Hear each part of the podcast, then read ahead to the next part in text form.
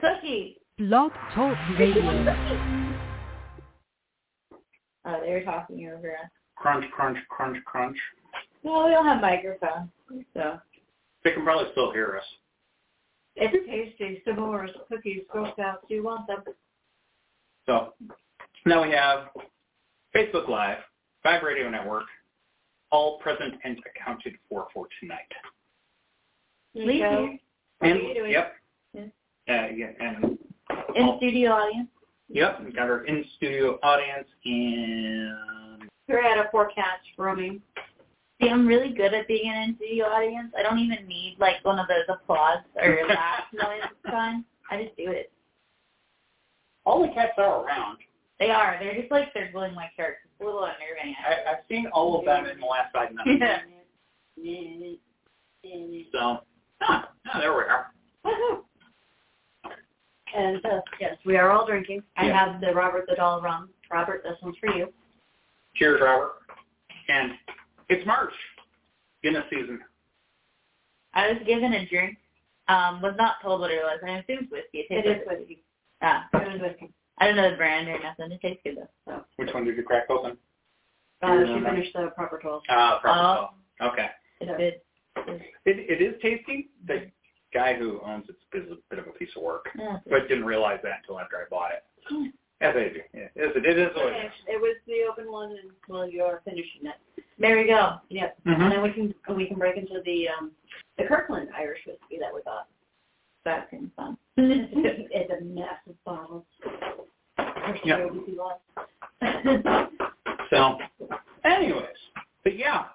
So a lot going on. I can't remember what we talked about it last time. Uh, so we did announce that we are going to be at GalaxyCon. We have our schedule. Yeah. So we got one show on show. One, one We're doing panel. panels. It- This isn't going to be, it's not the Haunts of Richmond show. We are just a minuscule part of what is going to be GalaxyCon, which we're still very excited to be a part of. And it's going to be the weekend of the 24th to 25th and the 26th, Friday, Saturday, Sunday. So Friday the 24th, we are at 8 o'clock doing Haunted Amusement Park. Uh, Saturday we have two panels. We have one at uh, 115, I think it's 115 and 415. 415. The 115 is, um, the authors, literary authors and the paranormal. Uh, and the 415 is uh, Celebrity Haunting, Yeah. Death on the A-List, which if you've been watching our shows, you may have caught that one. Uh, we did that. twice. We had two of them. I thought we did different types of celebrity hauntings. Anyways, whatever. We had two celebrity hauntings. Okay, but Um, we then, digress. yes, then on um, Sunday at noon. yeah, Sunday at noon we are doing um, um, Uh, spooky pop culture inspirations, which you know we've done a couple episodes of that, so we're gonna distill what we've done in those episodes and kind of shoehorn it into about a 50-minute live panel that we're doing at GalaxyCon. So picking and choosing some of our favorites. Yes, and then of course that same weekend we are going to also be at Churchill Irish Festival that Saturday and Sunday. We'll have a booth so you can stop by and see uh, one of our guys, or you might catch Chris and I um, off panel time. It's going to be uh, all hands on deck weekend, so rotating cast of characters at our booth that weekend. Yes. So a lot going on at that weekend, and uh, yeah, but we're we're Fingers getting crossed, good weather. we're getting all geared up for it, and we will. You'll have one more reminder because we're going to be live again the Monday before GalaxyCon. Yep. Which. F. Anyway, so carrying on. Um, so tonight, what we have for you, uh, we're carrying on in the march of uh, going across all 50 states and giving each of the states its own episode. Tonight we have North Dakota. Yes. So um, we're turning to the Northern Plains for a deeper look at the state of North Dakota. If you listen to these shows regularly, you remember that we recently dropped recently dropped into the capital city of Bismarck for a look at their haunted executive mansion, but there's so much more to look at in this state. So we're going to share some of those tales from those far-flung corners of the sparsely populated states, the prairies, the badlands. Well, they're all here with us tonight. Yeah. Researching these episodes, it makes me really want to visit. I, It- I, it looks- on a road trip. It looks amazing. That, the state of North Dakota, everybody just thinks, is, yeah, just flat. It, you know, I've driven through it many times, I've visited many times. I really actually like North Dakota. It, it's it's yeah. There's certainly flat parts to it. It's part of you know got a little bit of the Great Plains stuff in there, but there's you know there's Badlands are up in there. You get up into got some mountains and all kinds of beautiful terrain and territory up through there. Yeah. The, the Red River um, Valley looks absolutely stunning. Mm-hmm. So yeah, we got lots of stuff to talk about tonight, and uh, yeah, you're gonna take the first one. I will go. Okay. So we're going to look at the University of North Dakota Grand Forks. So that means we're going to go to a couple different buildings here. Yeah, this we almost could have done An entire episode entire on just episode the on, just the university, but so we cherry picked a few of the our uh, few of the stories from it, and here you go. Um, so again, this is along the far east end of the state, along the border with Minnesota, and of course we have the city of Grand Forks. It dominated much of the small city's landscape as the University of North Dakota, which has been called has called the city home since 1883, a full six years before North Dakota actually achieved its statehood in 1889. As with any university, UND uh, draws a wide variety of students, each with their own interests. As you can expect, there are some students who are drawn to history, including those who participate in the UND History Club. Now, this is where history, and well, usually ghost stories, and the University of North Dakota all joined together. These are our kind of people. Yeah, I mean, this club went out and actually documented their school's ghost stories, which I love. They are, yeah, I of love it. History nuts with a, with a penchant for the spooky, and yeah. So they documented nine buildings from across the campus. Um, so we're going to, of course, try to touch on quite a few of those. First is Gustafson Hall. Uh, this is, of course, during the uh, time of the influenza panic of uh, 1918. No place was safe from the virus, including the campus. And since it was all occurring against the backdrop of the First World War, the military footing could be found, of course, in every foot of the country. And the hall was serving as the National Student Army Training Corps when influenza arrived. The first influenza cases arrived on campus in early October of 1918, and by October 9th, the entire campus was quarantined. The hall was hastily converted oh, oh. cat. Gonna fix that. The hall was hastily converted into a temporary infirmary to care for the many students that had fallen ill. However, Gustafson lacked many basic necessities, including bed sheets, toiletries, and doctors. Of important. Doctors at an infirmary seem kind of critical. Yeah. Well, in all, about 320 students, trainees on campus fell ill, and 3,000 Grand Forks residents fell sick. The city was on lockdown until the influenza uh, passed by, and by the time the lockdown would be lifted, 29 people had died at UND, and then about a third of them in the infirmary at Gustafson Hall. The influenza was not the only halls brushed with death. On April 29th of 1963, the body of 19-year-old Private Dale A. Howes was found in a courtroom on the first floor.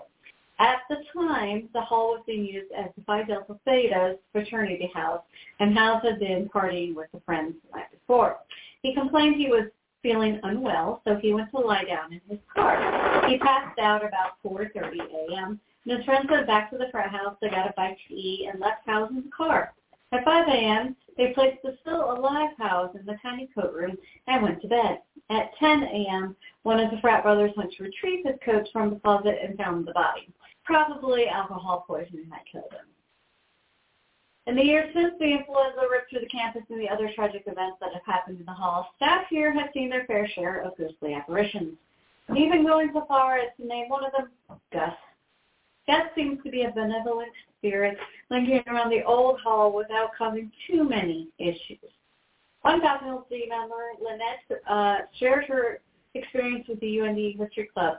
She recalled how she was working late one Sunday evening in 2003. To the best of her knowledge, she was alone in the building.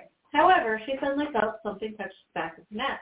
Lynette was justifiably unsettled by this, and uh, she wasn't, of course, terribly surprised either because, well, in the time at, her, at the university, she had had other experiences and hearing weird creaks, doors opening, felt strange presences before, but it was the first time she'd been touched, and that was personal. It was unnerving. It didn't stop with the touch. Lynette then heard furniture being violently pushed around the floor above her, and that was too much. She ran from the building, never saying there late at night ever again. Lynette's stories didn't end there. She also had a second-hand tale about a custodial worker who wasn't cleaning the building or was cleaning the building late at night a number of years before Lynette had had her own personal experience. The janitor enjoyed playing his radio as he worked, and he usually left it on the first floor where the sound would echo through the building for him. One night when he was emptying some garbage on the second floor, his radio lost signal. It went static. Confused, he went downstairs and he saw a young man standing with his back turned to him next to the radio. The custodian said hello to the man and asked what he was looking for, and he watched in horror as the boy faded away and disappeared. The custodian left and refused to ever return to the hall again. Seems like a reasonable response. Yeah, I'd be a little upset too. All right. So we'll next turn our eye to the Sigma Alpha Epsilon fraternity. After years of work, the fraternity was officially granted a spot on campus in 1923. Their house was situated on Hamline Street near the center of campus. On October 16, 1971, the Sigma Alpha Epsilon house caught fire. Two students, Pamela Stern and Tony Stein, died in the fire. It is believed that Pam's ghost lingers in the house, and, she, and she's there to watch over women who stay in the house and has been seen multiple times in hallway mirrors. Tony is also believed to be there as well. His spirit seems to be relegated to the basement where he passed away while trying to escape the fire. Members of the fraternity still get eerie feelings when going to the basement at night. One member ran down to get a sandwich when a 30-pound cupboard unhinged itself and slammed against the wall. Other unexplained sounds are often heard emanating from the basement at night as well. And then moving to the south side of campus, we have Burtness Theater, which is built in the 1960s, a fairly recent addition to campus. The structure has come to host several spirits since its inception only about 60 years ago. Because ghosts and theaters go hand in hand. It's just one of those things. Now, of these spirits, two are considered to be of a rather unsubtle sort. But then there is Stu. Now, Stu is believed to be the ghost of a UND student who died in the 1970s. He was known by his friends to be quite the handyman, especially with electrical issues. Stu loved the theater and would often be called upon to troubleshoot issues at Burtness. While he didn't pass at the theater, broken objects here will sometimes be miraculously fixed, even without a visit from maintenance. The students and faculty that work at the theater like to think that Stu is still lending a helping hand whenever he can. As for the unsettled spirits, they are more frightening than outright troublesome. Some have reported seeing a woman in a Victorian dress wandering in the backstage area. She is believed to be the remnant of a student who passed away in an old dorm that stood in the area where Burtness now resides. Whatever her motivation is for lingering on, she carries herself in a way that expresses disappointment with her current haunting arrangement. She has never acted out against anyone, but her appearance alone has sent chill down the spine of those who have crossed her path. And then finally, there is the spirit of a homeless man who was likely passing through Grand Forks in search of work. His story is that he took shelter in the theater but passed away during his unofficial stay there. While his tenure there was during his life wasn't official, he has managed to earn himself a level of recognition there as a spirit. He spends most of his haunting hours in the pit of the stage and is often blamed for ominous piano playing in the middle of the night. So he wants to be Phantom of the Opera. Yeah, kind of aiming for it. Worst goals to have. As long as you don't burn an opera house. No, no, yeah, you don't want to burn the don't burn the theater to the ground. No, no, not at all. So Burn theaters kind of, they're not great. yeah, no, no, not at all. Even the smell bad. Yes. Mhm. Yeah, and uh, well, yeah, Richmond certainly has its history with that, but that's another story that you can come here on our Haunted Capital Hill tour. Um, merchandising, Merchant. plugging it. Merchant. All right. So, anyways, not quite done with UND yet. Moving on, we're going to slide over to an older building on campus, now known as the Gershman Graduate Center. It was formerly known as the J. Lloyd Stone Alumni Center, and after uh, after a long-term association president, Alumni Association president, and was renamed a few years ago after the Gershmans, alumni of the university who made a generous donation to rehabilitate the aging building. The recent rehab not only saved the integrity of the structure, but it also returned some of the common spaces back to how they would have appeared back in 1902 when the building was constructed and used as the university president's house. Four university presidents lived at the house after its construction before a new residence was built and the home repurposed. Huh? Yeah, I'm sorry. Oh, okay. I Anyway, it out from you. There is a resident spirit at the one-time home that has been described as a little Dutch girl. She is said to linger about the third floor of the building, particularly in the ballroom area. Her footsteps can be heard echoing through the space late at night, and she will sometimes spook those who are unwise enough to enter her space alone during the quiet hours. In 1996, one staff member was foolish enough to accidentally lock themselves inside the building. Yeah. While stuck there alone, the sound of clanging metal started emanating from a closet as if someone was clashing all of the metal coat hangers against one another. The staff member eventually broke out one of the doors to escape and made sure to never make such a mistake again. The origin of the little Dutch girl is uncertain. Now, North Dakota had a number of European ancestral influences, including Dutch, but none of the university presidents that lived at the home had Dutch heritage. So while her story remains a mystery, her presence can still be felt all the same. And we have now West Hall and the tunnel. We're going to move up University Avenue where we will find West Hall and the adjacent Wilkerson Dining Hall. Considering their proximity to one another, it might not seem obvious for there to be a tunnel connecting the two buildings, yet a tunnel there is. The tunnel is useful in the winter and can be busy during the day, but at night, well, things can get a little creepy. The tunnel plays host to a girl with black hair, sometimes seen floating down the tunnel without any legs. She has also been known to cause mischief in the dorms above it. Reports describe her as appearing to be lost, frantic, and usually semi-transparent. So what might her story be? In December of 1962, a young woman froze to death in a blizzard. She was 60 feet from West Hall when she slipped on a patch of ice. In those conditions, that was all it took. It was after this tragic event that the ghost was first spotted. And after the tunnel was constructed, her spirit seems to have decided that would be a very sensible place to take up residence. All things considered, it would be hard to say that she is wrong. It's not just the girl with the long black hair at West Hall, though.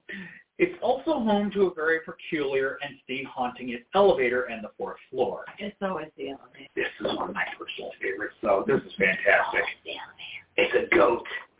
Yes, a goat. It has been seen kicking trash cans and jumping into the elevator. On the bright side, after the goat makes an appearance, the elevator begins to run smoothly, almost good as new. Why a goat? Your guess is as good as ours. Needs it. But it's a goat. But one more on campus. Do you want to take it back over? Sure. Okay. We're going to a sorority episode. All right, so this is Gamma Phi Beta. Uh, and their resident spirit is Clara. Clara's origin is unknown, but she's usually associated with the early founding of the sorority. She is associated with stories of a dancing girl seen in the house accompanied by a green glow. She is also blamed for messing with the alarm clocks in the building, and on one occasion, um, they all went off at once, even though they were set to go off at different times. The clocks have also been randomly reset, much to the late risers' dismay. TVs, computers, printers will often act on their own accord, turning themselves on and off at inconvenient moments. Although most of the girls don't see Clara as a dangerous or scary entity, they would prefer not to be alone with her. She's known to be aggressive towards boys who stay in the house. One boyfriend who was over to watch a movie was subjected to some clear disapproval. Yeah. The couple started to hear footsteps upstairs. They were quiet at first, then then they got louder until they were stomping. The boyfriend went upstairs to investigate, found no one. Then all five doors on the third floor slammed shut at the same time. For reasons unknown, Clara has actually not been sighted often since the devastating Red River flood of 1997 that damaged 72 buildings on campus and, inundated downtown Grand Forks. Now, before we move along, we do want to give another shout out to UND uh, and their history club for collecting these great sets of stories. We just shared only a few of their stories, and we may come back and visit uh, some of their tales for another time. With that, we're not quite done with Grand Forks yet. Nope, not done yet. I'm locking the keyboard so it stops popping up. So now we're going to go to the Empire Arts Center. And this is in downtown Grand Forks. Uh, it was back in November of 1919 when construction was being completed on the new Grand, the largest theater in town built for the purpose of showing only movie pictures. The building was impressive in almost every way, right down to the construction of the special basement tunnels, which were designed to ensure that patrons did not get a chill from the concrete floor built against the ground. November 10th, opening night, a foot of snow due to the season's first blizzard did not stop residents from filling the Grand Theater, and for the next 10 years, the theater drew crowds of motion pictures and entered into the talkie era. Times were so good that in 1930 the Grand closed for an extensive remodeling. When it reopened, it featured an all-new 3,000 bulb marquee, a new box office, a new screen, sound system, and projectors. Moviegoers again lined up around the block to be treated to the new Italian Renaissance decor, acoustic treatments, and the first North Dakota theater with washed air cooling. Now, that is really saying something. 1930, we were just kicking off the Great Depression and they remodeled it and had AC. Yeah, the, the, the they that's they were they were popular. They must have been doing pretty well up there in Grand Forks, and, despite despite conditions at large. And honestly, people escaped to the movies during the Depression more true. than any other entertainment. Very true. So at a nickel, people would save up for it and just escape reality that way. But that's my fault. There it is. Now I so, sit on the couch and watch TV. Now, part of the uh, the Paramount Public chain of the theater is refreshing the Paramount, and the theater again saw a grand gradual facelift and modernization in the early 50s, capped off with an addition of a CinemaScope in 1954, and impressive new marquee spelling out the new name Empire in brilliant flashing lights. For years, the Empire remained a prestigious theater in downtown Grand Forks, but a quarter of a century later, attendance sagged, and the Empire saw trouble on the horizon. The theater would go through a rapid series of changes before succumbing to economic pressures in April of 1994. And the rest of the year, um, the building sat dark. It served as storage space while works were in progress to determine the next major step in its, its existence. The historic structure was ultimately donated to the North Valley Arts Council in December of 1994, and it served as a multi-purpose downtown arts center. Major renovations were undertaken, and the major uh, project managed to survive the Red River flood. The Empire reopened on March 27th in 1990, uh, 1980. Excuse me, 1998. There we go. Numbers. Yes. um, to this day, it continues to host a variety of theater productions, performing arts, films, concerts, speakers, community events, and meetings throughout the year. Amidst all of this activity with the arts, a different kind of activity also takes place. A paranormal investigation has conducted uh, has been conducted at the Empire, and several spirits were identified to be roaming the halls and off points. This was driven by a series of weird sightings and sensations at the Empire. One of the spirits was identified as a ghost named Lester. He frequently lingers in the main auditorium, and the theory is that he's drawn there by the electromagnetic fields that are generated by the theater's equipment. Others have described the feeling of being watched and experiencing the flicking of the theater lights without explanation. While not all the staff of the Empire is believed, uh, the reports are driven by the paranormal, they tend to accept the stories are integral. Integ- integral? Yes. I broke out the big words. You're welcome. I need more uh, to the theater's history, and they welcome their spirited coworkers, whether or not they see them. You did so good. I should have warmed up first. yeah, words. That's okay. Uh, well, I mean, Word. this will live on in perpetuity, but there's nobody watching this live tonight. Your mom, your mom's on. Is she? Yeah. Oh, hey, mom. Oh, yeah, so she is. She she might be our one viewer tonight. She's watching the grandbabies. Hi, mom. but yeah, it's okay. I like the script. This is weird Monday. They're all. What? It's what? It's a weird Monday. It is a Weird Monday, and it's also We're also competing against History of the World Part Two. Are we really? We are. That started tonight. I realize our bad. Mm. Oh well. Oh, and we're also competing against Facebook algorithms. Zuckerberg. Anyway, moving on. Moving on. oh, hey, hey, I'm here. Hi, Mom. All right, so now we're going to go ahead and uh, move off of the uh, eastern border of North Dakota. We're going to go, um, uh, we're going to go kind of towards the uh, east central area. Now, if you just kind of look at the United States map, you might not really associate um, North Dakota with it as a place of having lakes, but they actually have a couple of good-sized lakes there in North Dakota. And uh, now one of them is, I, I love this, one of them is called Devil's Lake. Uh, again, in the east central area of the state, and many communities lie along its shores, including historic Fort Totten. Now, Fort Totten has a long history of being many things, and there are a lot of stories attached to it, some of which can be quite chilling. For generations, people who have worked there have had spooky encounters, which uh, many of which defy explanation. Fort Totten was established back in 1867 as a post for soldiers guarding transportation routes through the Indian reservation there. It was also the meeting spot for an expedition that was to survey the United States and Canada border. Its life as a fort and headquarters was short-lived as it was decommissioned as a fort in 1890. After the decommissioning, it was transformed into a boarding school for local Native American children, and it was used for that purpose until 1959 when it closed. A year later, it was listed as the national um, listed as the National Historic Site. It still is today.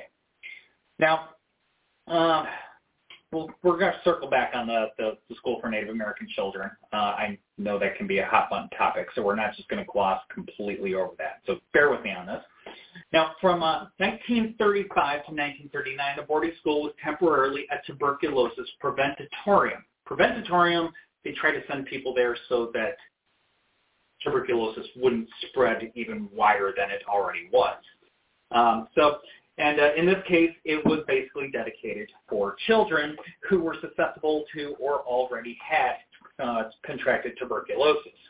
This helped prevent the further spread of the deadly disease, but some of the children who already had the disease uh, passed away at the fort. Even at the beginning of the fort's use as a boarding school, it was not all that uncommon. Uh, children taken from the reservation were not immune to the same diseases that the soldiers and teachers at the fort were, and exposure to these illnesses caused numerous deaths. So, yeah, um, The same story, different state. same story, different state. You can find it all over the place. Everywhere. It, it really is a kind of a kind of one of those grim, and embarrassing, tragic tales from our history, but it's uh, it's there all the same. It's it's there. It happened. We can't deny it. We Yeah. don't gloss over it. Yeah. So It led to death. Mhm. And Yeah. always in one. yes. Now, uh, uh, carrying on. Um, as a historic site, you can visit the fort and learn about its past, but keep in mind that there have been many ghost sightings here and reports of paranormal activity over the years. Apparitions peering out from windows, ghostly little girls running across the grounds, and other spirited sightings are common. Sometimes these sightings are even accompanied by the sounds of children laughing in the distance. The activity is so well known that the site even hosts haunted night tours around Halloween. In the boys' dormitory on the grounds, some people have encountered a human-shaped shadow moving across one of the walls before disappearing.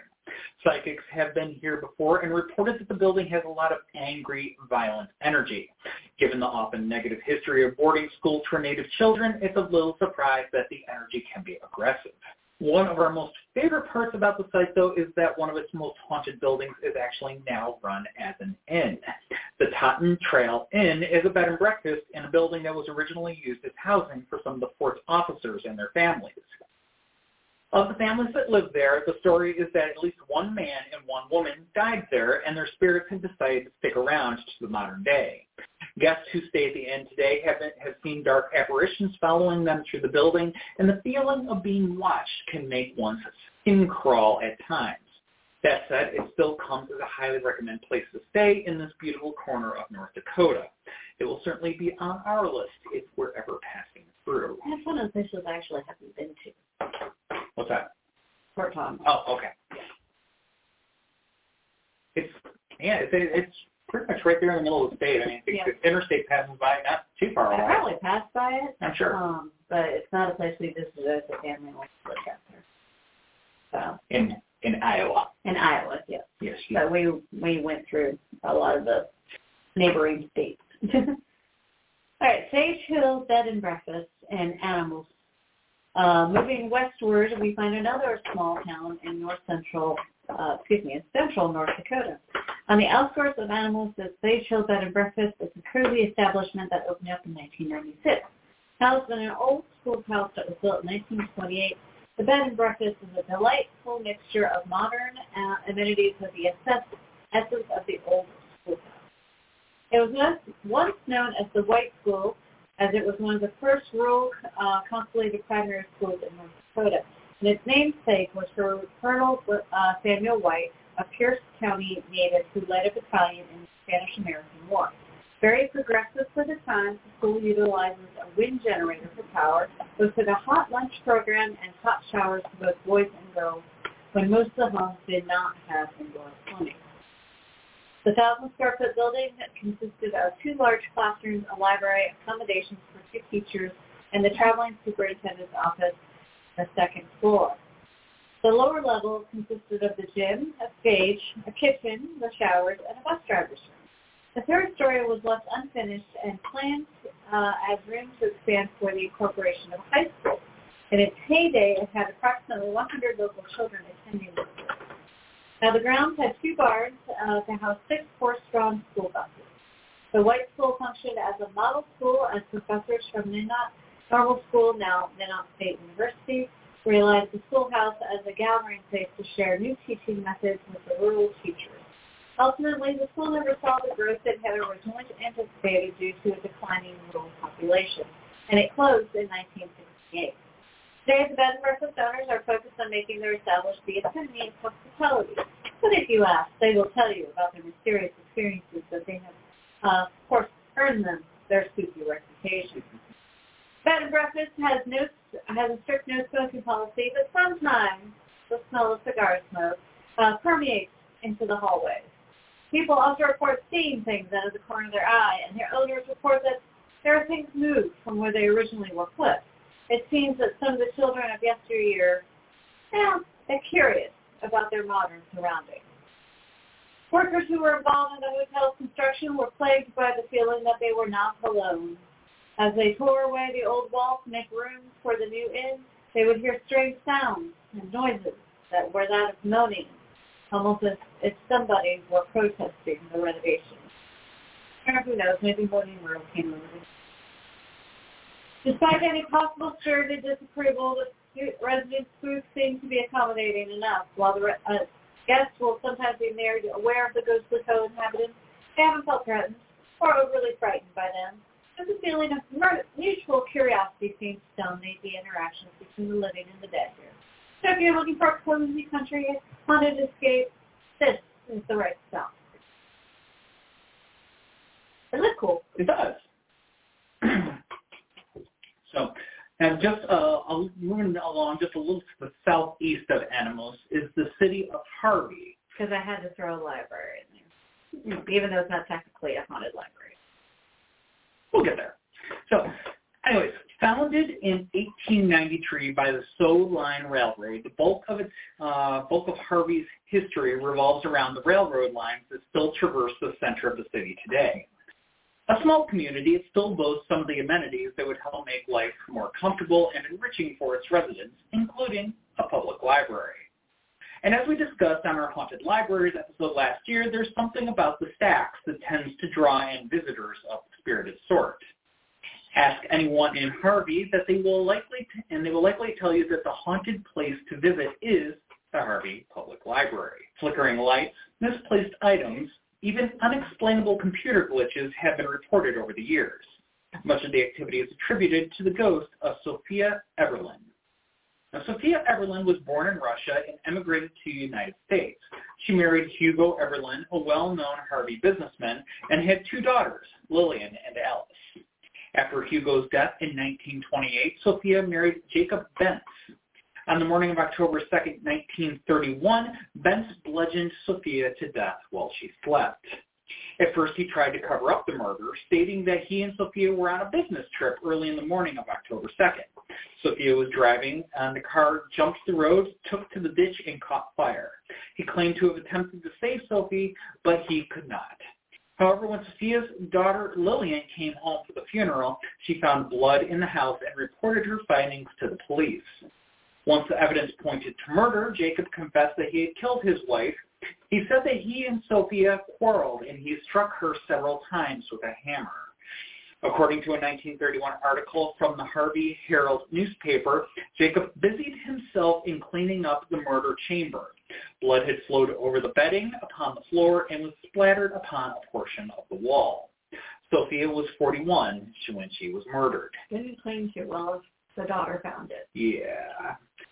Now, Ben, for his part, was sentenced to life in prison, as he should have been at an absolute minimum. He died in 1943 behind bars in the state penitentiary. After her murder, Sophia's daughters would tell reporters that Jacob relentlessly pursued Sophia until she felt she had no other choice but to marry him. At the funeral, she was a um, at the funeral, she was a Bentz, but after the crime was solved, Sophia became an Everlyn again and is buried with Hugo in the Sunnyside Cemetery in town. The house where Sophia lived and died sat where the library does now. That said, it was never destroyed. The house was actually just moved to a different spot a few blocks away. Apparently, numerous people have tried living in that house, but they never linger for long, always saying that something just isn't right about the house. In 1990, the library was built on the site of the former Everlyn House. Librarians report that the library door mysteriously relocks itself after they have opened it, and that lights have blinked on and off in the library, and that on one occasion, one entryway light remained mysteriously on even after the light switch was flicked off uh, and all the other lights had gone out. One night, after everyone had left, a heavy library cart filled with books was moved to block a doorway, and the librarian and her assistant were unable to move it back by themselves. Books have also mysteriously fallen off the shelves, and on occasion, books have been left at the uh, that have been left at the front desk have mysteriously been reshelved when no one was around to do so. The librarian also reports unexplained cold chills whenever she sits in her office, even in the middle of the summer. The librarian's office is built directly over the site where Everlyn's bedroom was. One morning, the librarian arrived to find her computer glitching with a large S flashed across the screen in a font that did not exist in the system software. The first thought on everyone's mind, Sophia. The activity has led people to visit the library not only for books, but also to try some ghost hunting. They will sometimes come away having seen strange orbs and flashes of light, and some have even reported having been on the receiving end of an unexpected and disembodied touch. If you do stop at the library, be sure to be respectful not to not only the library and the librarians, but to Sophia's memory as well. The librarians will tell you that Sophia is a fairly well-behaved ghost, but she tends to act out when people ask about her. The librarian's one request, please don't bring up Sophia's um, bring, please don't bring up Sophia in the month of October. No one wants to upset her around the anniversary anniversary of her death on October 2nd. Reasonable request. I'd like to think so. So they won't have any haunted ghost stories or anything. No, no, no spooky stuff at that library. All right, so we're going to go to Fort Lincoln and Custard's house. This is in Mandan. There's no D at the end. Custard. Custer. Custer. I know custard is tasty, but this is not It what we're talking. I about. don't like frozen custard. I had frozen custard for the freezer. so good. Mm. Charlotte's Ruler over the beach. Or the beach. Got to get it one somewhere. You need to put one in your. We have a new ice cream shop now. Hmm? We have a new ice cream shop in. Tarrytown. We do. Another new one? Maybe another new one. Maybe another one. Oh. No, we have a new one. Yeah, there is a new one there, yeah. Oh, okay. Yeah, we're digressing now. We're done. Sorry, we are distracted by ice cream. It needs to do. yes. Anyway, um, so this is, of course, uh, passing through the city of Bismarck over the Missouri River to the west bank, standing the city of Mandan. And it is historic, uh, home to the Fort Abraham Lincoln State Park. Park features lovely trails, wonderful campgrounds, historic sites, and of course a few resident spirits.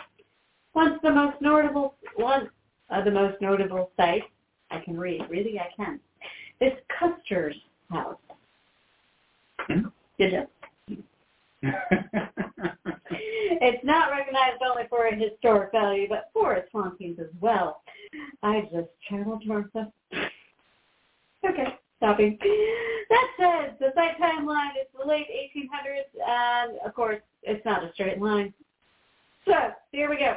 Fort Abraham Lincoln was an old military fort post that was active in the 1870s before North Dakota became a state. The fort was a cavalry post and had about 700 soldiers, officers, civilians, laundresses, and other staff members at any given time. Its claim to fame is that it was the, the first commanding officer for the fort was General George Armstrong Custer, who of course had previously been a Civil War hero. Custer was here for about three years before he took part in the Battle of Little Bighorn at Montana. that did not end well for him. No, he didn't. No. He died. If you don't know that history, he died. His fame blossomed into North Dakota legend from that point forward. In the 1890s, the fort was torn down, all the buildings were leveled, and the area was opened up for farming. About 90 years later, a local nonprofit organization and historical restoration group decided that they want to rebuild the quarters for General Custer's stay. And of course, in 1889, a replica of his house was rebuilt here on the grounds and that was followed by the reconstruction of the other buildings that once existed at the fort. In the days that the fort was active on frontier life could be, well, let's say, brutal for the men who stayed there. The winters at the fort would get very cold. Men often froze to death in their bunks. Let's just say, you know, that certain movie was very, very accurate. With Kevin Costner. Oh, oh, okay. which one with Which one are we talking about? Um, now, of course, uh, on top of that, men were sometimes killed in squabbles with the, of course, nearby saloons that were by the fort, and perhaps they would drown in the river. Others would, of course, just be unintentional deaths. Some soldiers didn't acclimate well to life on the plains. They hanged themselves from ceiling beams in the fort buildings. Death and despair that are thought to fuel the paranormal prop, uh, phenomenon continues to this present day. There are spots in the house that are cold for no reason, disembodied voices. The ghost of, of the lieutenant colonel himself is said to roam the house and the grounds. Long dead soldiers, cavalrymen have also been spotted near there. The site has been investigated by paranormal groups uh, that have recorded what could be known as ghostly voices speaking from the other side. Okay. The history of the people who spent time here at Fort Lincoln is so deep that there isn't one specific story that can explain the state, strange and eerie happenings here. One worker at the park uh, was taking part in the seasonal haunted fort attraction that opened up when the tales of the paranormal became undeniable. He recalled that the sun was setting, the shadows of the trees and the people were starting to get long. He drove back to the infantry post to make sure no one was wandering around or parked there. There wasn't a person or car in sight, at least not until he looked over his shoulder. A man dressed in full blue uniform, at that exact same uniform that the infantrymen used to wear around the fort in the 1880s, was walking straight towards him. The man had a rifle in his hand and looked straight ahead at the worker with each shot. The soldier was as solid and as real as any person you might encounter on any given day, but he most certainly had not been there just seconds before. After a glance back up the road to try to orientate himself, the worker looked back and the soldier was gone. This is an open field on the flat lands of North Dakota. There's absolutely nowhere that you can hide in a matter of a second or two. The worker was worried that he was losing his mind, and it wouldn't be his last brush with the paranormal at the park. The next time, he at least had another witness with him.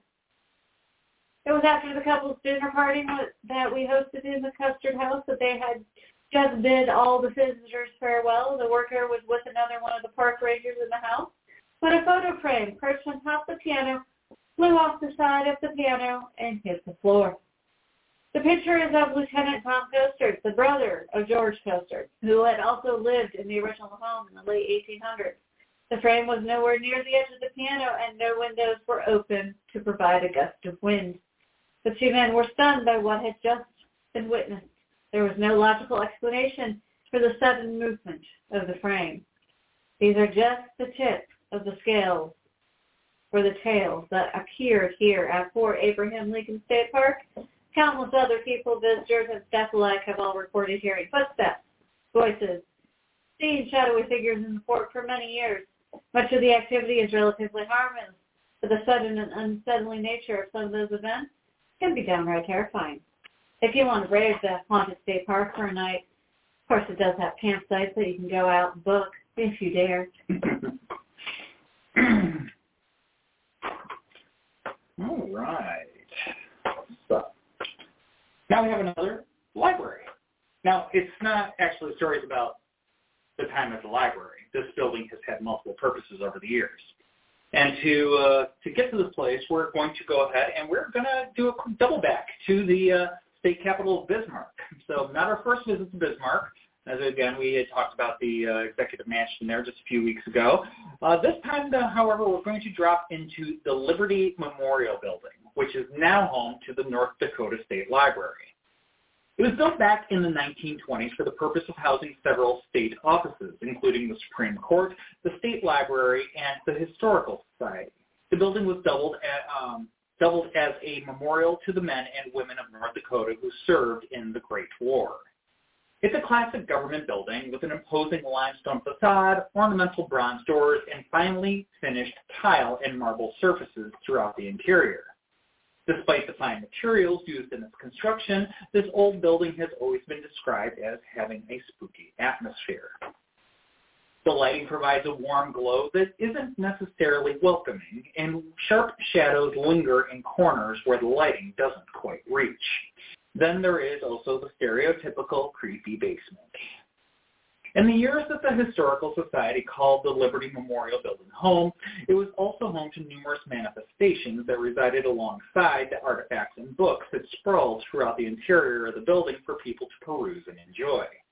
The employees at the Historical Society had a name for their supernatural colleague. They called it the Stack Monster.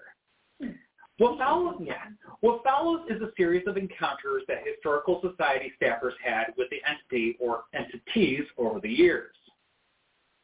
In 1967, an archivist by the name of Lise Van Teen was working overtime with a fellow coworker, Craig Gannon. All the other employees had left for the day. While Lise was working in the sub-basement, he heard a voice call his name. Come here, Lise. Naturally, Lise wandered through the stacks, expecting to find Craig, but Craig was nowhere to be found in the sub-basement. Lise was shocked to find Craig two floors above him in the building, and Craig denied having ever called out for Lise on that evening. In July 1972, James Sperry, the superintendent of the Historical Society, was working late one night. It was about 9 p.m. in his second floor office with his dog Shadow keeping him company. To take a break, he and his dog went down to the first floor to talk to a society archivist, Frank Vyzralek, who was also working late. Shadow suddenly started to growl and ran down the hall straight down the stairs to the darkened basement. Seconds later, one very scared Shadow bolted back up the stairs and down the hall with his tail between his legs. James was taken aback and confused by Shadow's actions that night but he got a better idea of what his dog might have been experiencing on another late evening. On this next occasion, James took the elevator to the basement late one night. Upon getting off the elevator, James saw a man with a white shirt walk into a storage area. James didn't recognize the man, and no one else should have been there at that hour. James promptly marched to the storage area, turned on the light, and found that there was no one there. The room only had one entrance, and there was nowhere for a person to have hidden so quickly. Walter Bailey for, uh, was a historic preservation planner that worked in the building from 1973 until the Historical Society moved in 1981. When he was alone at night working in the building, he too would be overwhelmed with a feeling that he should leave the building quickly, as if he didn't want, uh, as if he didn't belong in the building anymore. He could be completely involved in some project when this feeling would suddenly envelope him like a, uh, like a cloud. When alone at night in the building, Bailey would frequently hear distinctive footsteps, usually coming from the first floor, where the office of Russell Reid, a long-term society superintendent, used to be. No one was ever there. Reid, for his part, was a bachelor who had dedicated his life to his work with the Historical Society, sometimes even sleeping in his office. If anyone were to have a reason to come back to haunt the society, Reid would fit the bill. He never seemed to consider his work there done. so who or what was haunting the Historical Society when it was at the Liberty Memorial Building? Definitive answers are elusive, and we may never know. The Stack Monster has not been seen or heard since the Historical Society moved to their new Heritage Center building in 1981. In fact, an administrative assistant, Gloria Engel, may have seen the Stack Monster leave the building about a week before the big move in 1981. From her desk, she could clearly see the large, heavy outside doors located on the south entrance of the building. While she was looking at the door, it um, opened very slowly by itself and closed slowly as if someone left the building. Since that day, no one has seen or heard any activity once associated with Stack Monster, either in the Liberty Memorial Building or in the new Heritage Center building. Despite being deemed a monster, the Stack Monster is truly missed by the Historical Society and would be very welcome to come back and visit. If they ever want to come to the new Heritage Center for a visit, a special security badge has already been issued for this apparition. The Historical Society recognizes that historical spirits also have their value in the story of North Dakota. I love that. it's got its own badge. All right, so we're going to head over to Dunseith, and this is the San Haven Sanatorium. It's, of course, north, close to the Canadian border, on the edge of the Turtle Mountain Plateau. Laid out in 1882, this small community of less than 1,000 people sits on a plot of land that is almost exactly one square mile. The city's name means City of Peace, which is appropriate considering the proximity to the International Peace Garden that now resides on the U.S.-Canadian border just a few miles away.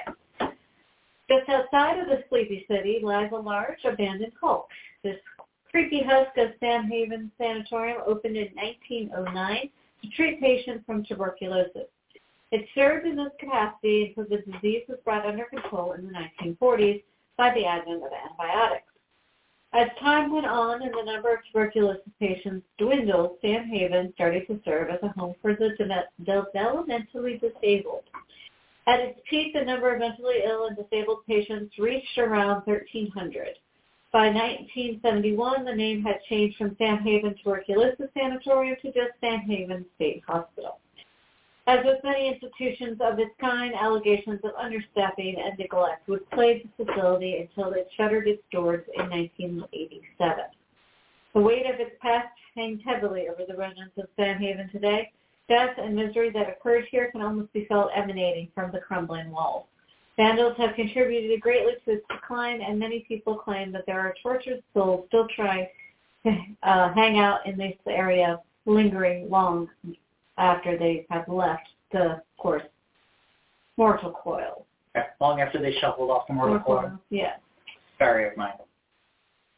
No, my words are just not computing from my brain. That's fair. Anyway, before we go any further, we want to emphasize don't plan a visit here. The property is privately owned by the Turtle Mountain Band of Chippewa tribe, and it, at least one urban explorer has died after a fall from this deteriorating ruin. It's not safe. It's trespassing. Don't go. Those who have entered into the facility have said they have seen floating apparitions to have heard, a baby cry on the property. Others claim to have been attacked by an unknown spirit and walked away from the building with injuries. The cause of the paranormal activity is difficult to nail down. Sadly, there are many possible explanations. Most obviously, there are the deaths that occurred at San Haven. It's estimated at least 1,000 people perished here between years as service as a sanatorium and later sanitarium and sanatorium.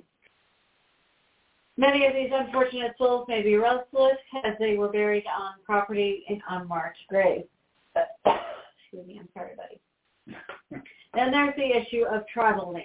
Ownership of the Sanhaven property was reverted back to the Chippewa tribe in 1992, but there's little debate that the land should have rightly, rightfully been theirs all along.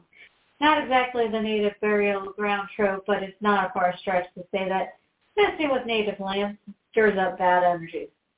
Period. For better or worse, Sanhaven days are numbered. And last year, the Chippewa tribe received a grant from the Environmental Protection Agency to help clean up the environmental contamination that occurred on the site during its medical years. This will include demolishing the crumbling structures, effectively erasing the most significant evidence of the now abandoned medical facility that has dominated the site for over a century. We hope it'll help put the spirits that linger here uh, to rest and, of course, their deserved rest. Now, one town that everybody should know from North Dakota, Fargo. Yeah, yeah. Surprisingly, yeah, the biggest city in North Dakota. We haven't quite touched on it yet. We'll do so now. It's going to be our last stop for this evening. Uh, and uh, to do this, we're going to have to go all the way back to the far eastern border of the state. Uh, and uh, on the northern edge of town of Fargo along the Red River is a site of recreation and relaxation for the general public known as Trollwood Park. Now, I will point out, Trollwood is a very fascinating name. I spent a lot more time trying to search for where the name came from than I probably should have and came up empty. He went down a rabbit hole that didn't exist. If anybody, if anybody knows, please chime in. I'd be happy to find out. But the name Trollwood, as uh, interesting as it is, complete mystery to me. So, carrying on. Now, it's one of the many parks that Fargo is well known for. Um, and uh, here at Trollwood, it offers a playground, walking trails, a disc golf course, and more wonderful amenities, all of which help to obscure the otherworldly activity that has been reported there over the years. The first known claims of the paranormal started while the Trollwood Performing Arts School operated in the park amphitheater from the late 1970s until 2009.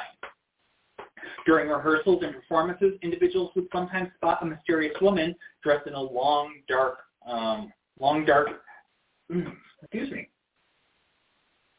Mm, sorry.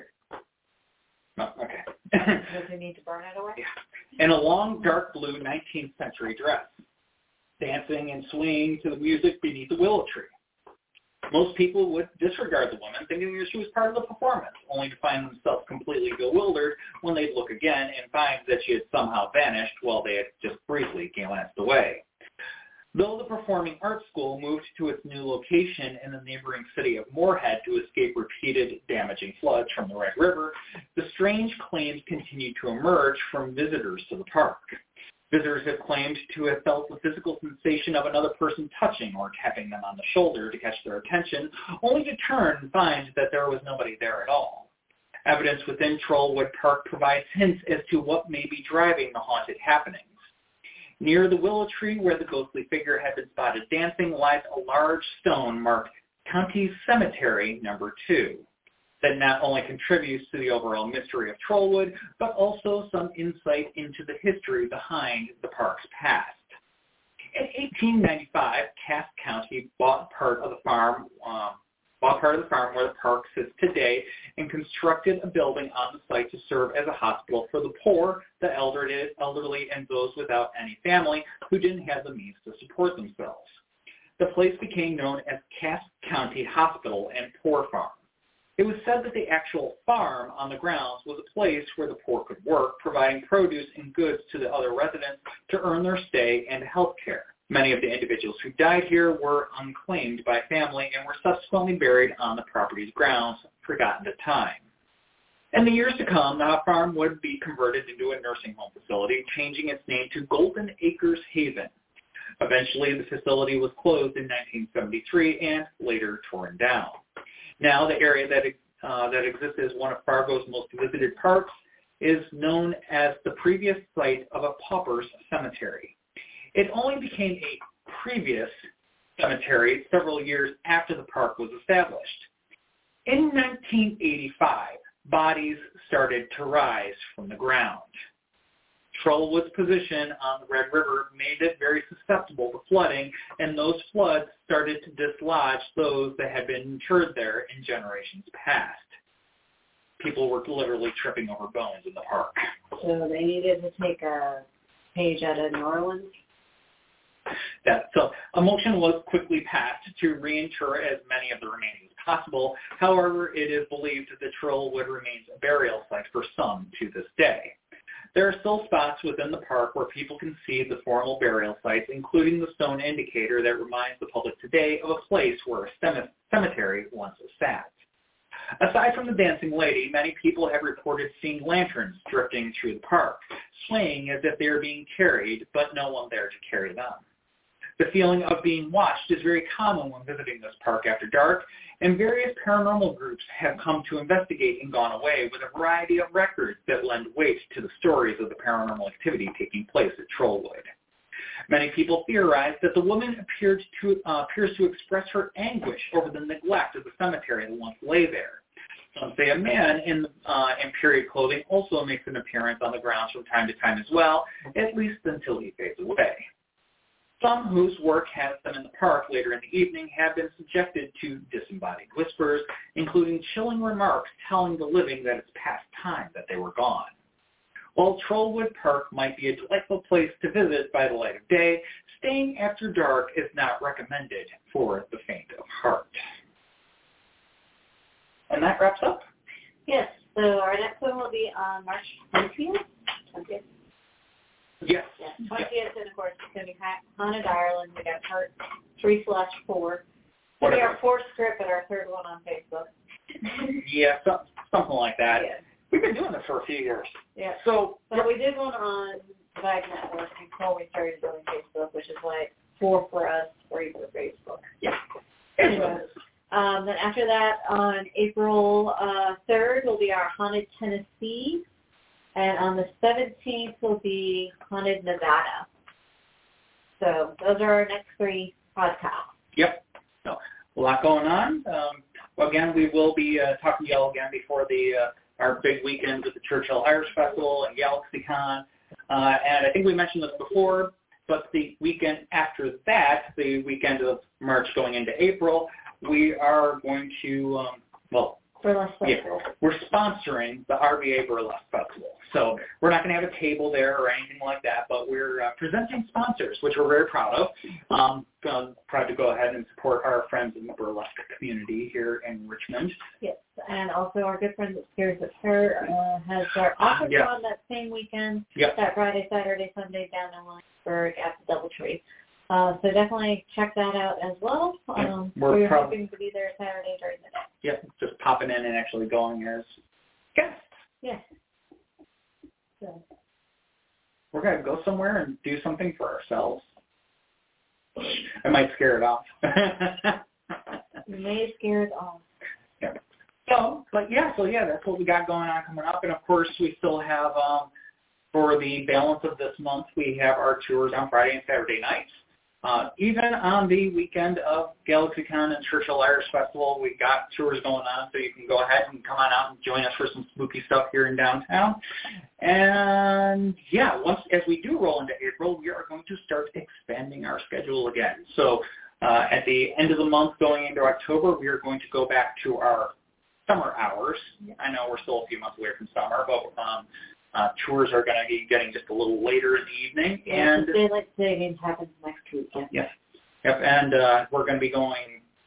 Uh, I think through the We're month of gonna be done with that next year. Next year. Uh. I think this is the last one. yeah, we'll see. But So wait, hang on. I'll ask that Spring later. forward. Yeah. We spring forward. I'll We lose later. an we lose an hour. But then do we go back to having that hour back or That's what I gotta check is if we have the, that's why I'll fall back. the candy company? um, but yeah, so we'll we'll see. I, I don't know. Daylight savings Oh, is what it is. We'll lose an hour in a few weeks or something like that. And uh, Sunday. Sunday, It is Sunday. this coming weekend. This coming Sunday. We lose an hour. Darn it. All right, but uh, yeah. So and oh yeah, next month April we will start adding Thursdays back into the schedule too. So we'll be going three nights a week, and uh, yeah, so a lot going on, a lot of spooky stuff going on. Did I know that?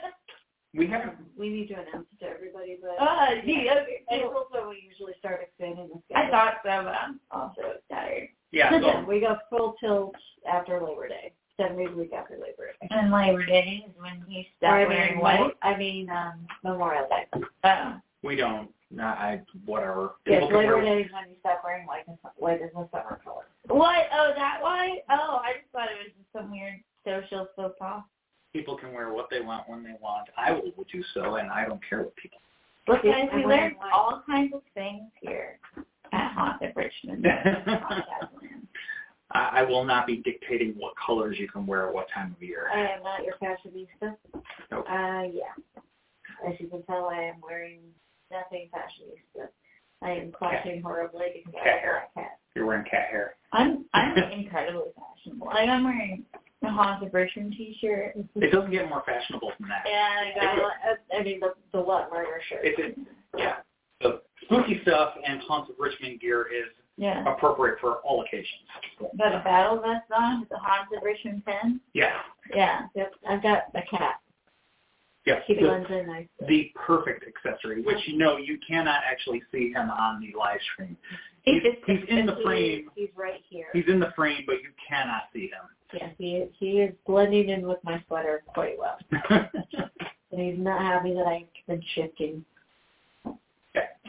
So, anyways, we will bid you all a good night, and uh, again, Two weeks. yeah, hopefully see you back online here in two weeks, and I will also make an effort to get the the episode for two weeks out from now posted sooner than later, so that more people know about it. It's been a little busy.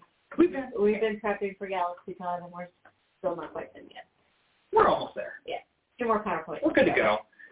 Hey, we we can just go ahead and get up there and basically almost BS for an hour and entertain people. yes, the visuals help. Yeah, yeah, yeah, they do. They literally have a guy that's going to be there who's, I will not name names, but it's so-and-so wastes an hour of your time. That's That is the name of his panel. If he can get away with that, I think that we will be just fine. yes, it'll be perfectly fine. So visuals help. Visuals help. Man, I wish I could go to that one. Who's that? We'll talk about it afterwards. Anyways, again, everybody, have a good night. Thanks for watching, and uh, see you again soon. Bye.